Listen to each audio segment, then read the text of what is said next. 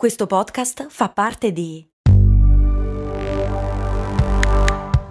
Voice Podcast Creators Company.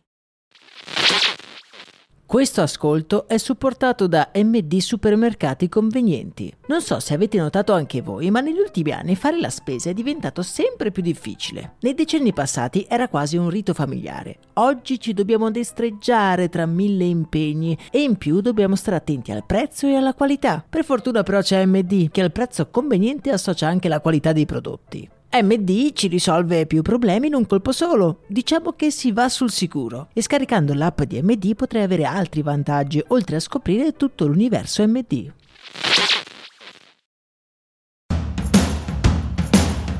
Bentornati amici ed amiche, io sono Max Corona e oggi parliamo di un prodotto che è entrato nel cuore di tutti noi, ma non per i motivi per cui è nato un'automobile che tutti conosciamo, che tutti abbiamo sognato di guidare, ma che è anche passata alla storia come un'auto maledetta, che non voleva nessuno e che poi, boom, è diventata un'icona. Oggi parliamo della DeLorean DMC12, un'auto incredibile, che ha visto la luce ma finita nel dimenticatoio che poi è stata riscoperta e portata direttamente nell'Olimpo delle auto più famose della storia. Anzi, forse è la più famosa, scrivetemi nei commenti se conoscete un'automobile che è più famosa di questa.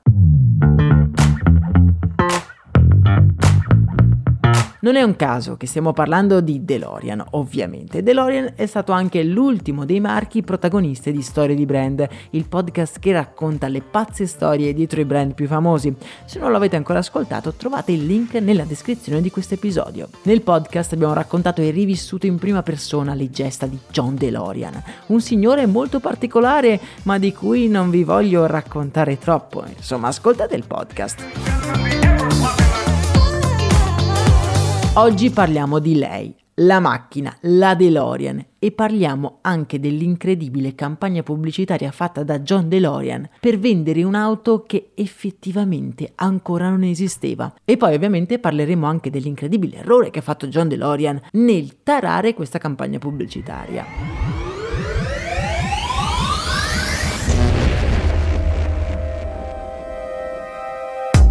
John DeLorean voleva costruire un'auto che fosse per tutti, ma che fosse bella e futuristica. Per il disegno si affida a Giorgetto Giugiaro, mentre per la meccanica ad ingegneri provenienti dalla Lotus. DeLorean voleva creare un'auto bella e potente che costasse appena 12.000 dollari. Questo è anche il motivo del suo nome, la DMC12, 12 come 12.000 dollari. Poi vedremo che in realtà il prezzo di listino era molto ma molto più alto. DeLorean in realtà non era un pazzo, o meglio, tutti quelli che hanno ascoltato il podcast sanno che un po' pazzo lo era, ma non del tutto.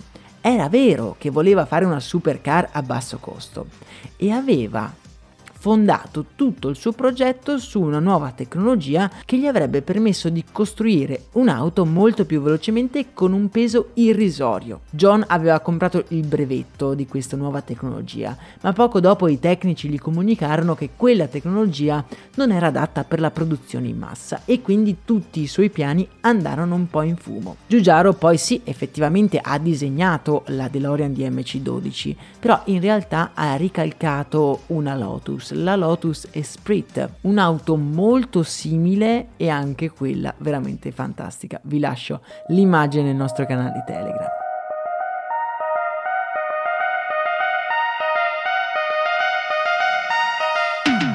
La costruzione della fabbrica iniziò nell'ottobre 1978 a Belfast con il supporto del governo inglese, ma alcuni problemi ingegneristici consentirono di iniziare la produzione in serie solo nel 1981, con due anni di ritardo rispetto alle previsioni.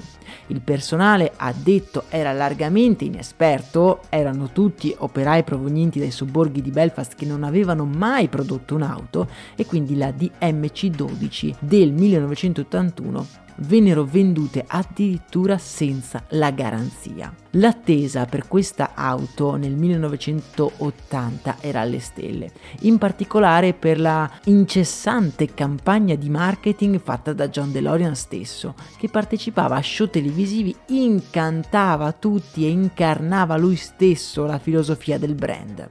Una persona che non deve chiedere niente a nessuno e che ha il diritto di sognare in grande. I concessionari furono letteralmente presi d'assalto dalle richieste, che però non furono mai esaudite. Le DeLorean arrivarono sul mercato purtroppo troppo tardi e tutto l'hype creato da John non era valso a niente e questo ci insegna una grande regola del mercato, il timing, il tempismo. John aveva fatto le cose per bene e se fosse uscita due anni prima probabilmente la DeLorean sarebbe diventata l'auto più venduta della storia.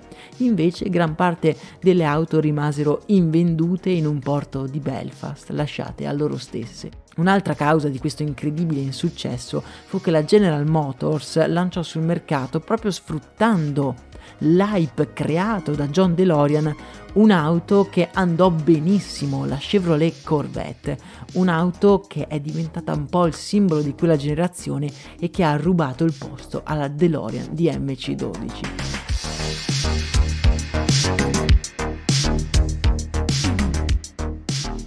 Ma torniamo a Ritorno al futuro perché la nostra DeLorean ha avuto modo di riscattarsi. Le DeLorean erano nel 1984, anno di uscita del film, ancora molto famose, ma erano considerate come qualcosa di bello ma maledetto, che non funzionava davvero. In principio la macchina del tempo del film doveva essere un frigorifero. Ricordiamo che time machine in inglese, beh, non c'è la parola auto in time machine, quindi poteva essere veramente qualsiasi cosa. Purtroppo, per fortuna, il budget era talmente risicato che il frigorifero venne poi modificato con una reale automobile perché gli effetti speciali necessari per far diventare un frigorifero una macchina del tempo erano decisamente superiori a quelli necessari utilizzando un'automobile. Un momento, un momento, Doc. Uh, mi stai dicendo che hai costruito una macchina del tempo? Con una DeLorean. Dovendo trasformare un'automobile in una macchina del tempo, perché non usare una bella automobile? Ah. Venne scelta la DeLorean perché da un lato la produzione non doveva preoccuparsi troppo dei diritti televisivi, visto che l'azienda era fallita, e dall'altro alla produzione serviva un'auto che potesse essere abbastanza futuristica da sembrare una navicella spaziale nel 1955, dove appunto è girato gran parte del film. Ovviamente c'erano altre auto, anche forse più futuristiche della DeLorean stessa, però la produzione, avendo come detto un budget così risicato, non poteva prendere una Ferrari. Si optò per una DeLorean perché appunto era l'auto più futuristica al prezzo più basso. Devo ammettere che la DeLorean DMC12 ha un fascino incredibile su di me, un po' per quello che rappresenta e un po' perché è veramente un'auto magnifica e non è il caso che sia anche uno dei simboli del mio podcast principale Storie di Brand. Voi che cosa ne pensate? È o non è l'auto più famosa della storia? Fa sorridere il fatto che è stata considerata per molto tempo uno dei più grandi fallimenti della storia e del mercato automobilistico. Di successi e fallimenti ho parlato anche nel mio libro Persone che pensano in grande, un modo diverso per vedere queste due cose, successi e fallimenti. Spero con un po' più di serenità. Trovate il link del libro in descrizione. A me non resta che ringraziarvi per l'ascolto, un saluto e un abbraccio dal vostro Max Corona.